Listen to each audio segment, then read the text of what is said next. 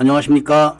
2021년 4월 10일 토요일입니다. 코패스 동반자 채널에서 오늘은 KF-21 블럭 1 공대공 무장은 미영독 미사일 모두 탑재 이런 주제로 말씀을 드리도록 하겠습니다. 어제 기쁜 날에 어느 구독자님 한 분께서 블록 1에 겨우 25km 사거리의 미사일만 다냐 이런 질문을 하셨습니다. 전투기를 만드는 것도 참 힘들지만 전투기에 무장을 다는 것도 참 힘든 겁니다. 예를 들면은 미국은 스텔스 전투기가 있기 때문에 중거리 공대공 미사일 사거리가 중국이나 러시아보다는 짧습니다. 그런 반면에 중국이나 러시아는 스텔스 전투기가 말로는 있지만 실전에 쓸 수가 없는 지경이라 멀리서 쏘는 방식을 선호합니다. 이런 현상들이 자국의 상황을 판단해 가지고 기술 사상이 발전하는 그런 형상이죠. 그래서 우리 고유의 전투기인 KF-21은 어떤 무장을 어떻게 해야 할까? 이것을 무조건 되고 막 하는 것은 아닐 걸로 저도 보고 있습니다. 최근에 또 많은 사람들이 보잉의 F-15EX를 빨리 사야 된다. 일본이 독도 침공하면 어떻게 하느냐. 이런 허무 맹랑한 소리들을 지껄이고 있는데 보잉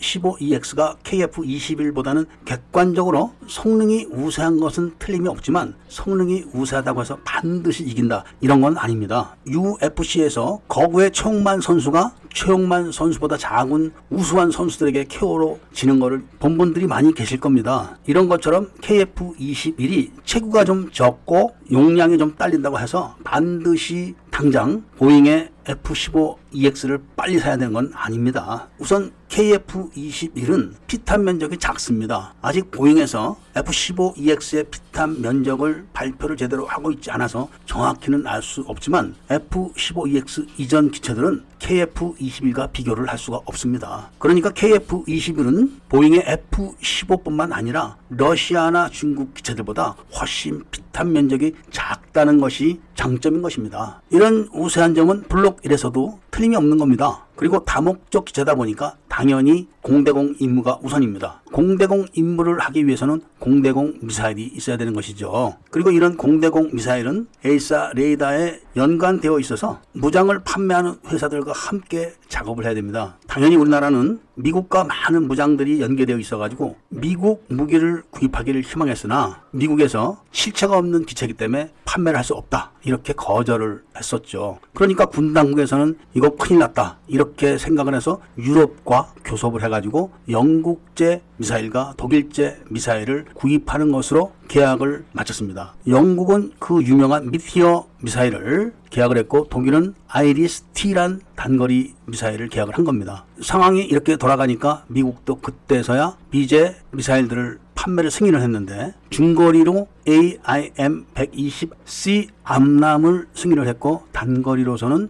AIM-9X 미사일을 승인을 했습니다. 이렇게 되니까 결국은 KF-21은 미국과 영국, 독일의 미사일을 장착할 수 있는 몇 안 되는 기체가 된 겁니다. 이제 정식으로 기체가 출고가 됐으니까 서서히 작업에 들어가겠죠. 여기서 우리가 눈여겨볼 단거리 미사일은 독일제 IRIS-T입니다. 잘 아시는 것처럼 독일은 과거에 서독과 동독으로 나뉘어져 있다가 통일이 된 그런 나라입니다. 그래서 독일은 구동독이 보유하고 있던 많은 구소련의 무기들을 획득을 해가지고 그 무기들의 장점을 갖고 만든 게 IRIS-T 단거리 미사일입니다. 기동성이 굉장히 좋다고 합니다. 그리고 미티어 미사일은 관성으로 날아가는 것이 아니라 자체 추진력으로 날아가기 때문에 끝까지 쫓아가는 그런 장점이 있는 겁니다. 미제 미사일의 특성이 날아가는 속도에서 발사를 해서 발사하는 힘에 의해 가지고 쫓아가는 것이지만 그 힘이 떨어지게 되면은 미사일의 속도가 현저하게 떨어져 가지고 결국은 추락을 합니다. 그런데 미티어 미사일은 자체 엔진으로 쫓아가는 것이죠. 이런 중거리 미사일들의 사거리는 최소한 120km입니다. 120km. 그러니까 어제 어떤 구독자님께서 말씀하신 그 25km 미사일은 단거리 미사일이죠. 그러니까 KF-21은 기본적으로 중거리 미사일을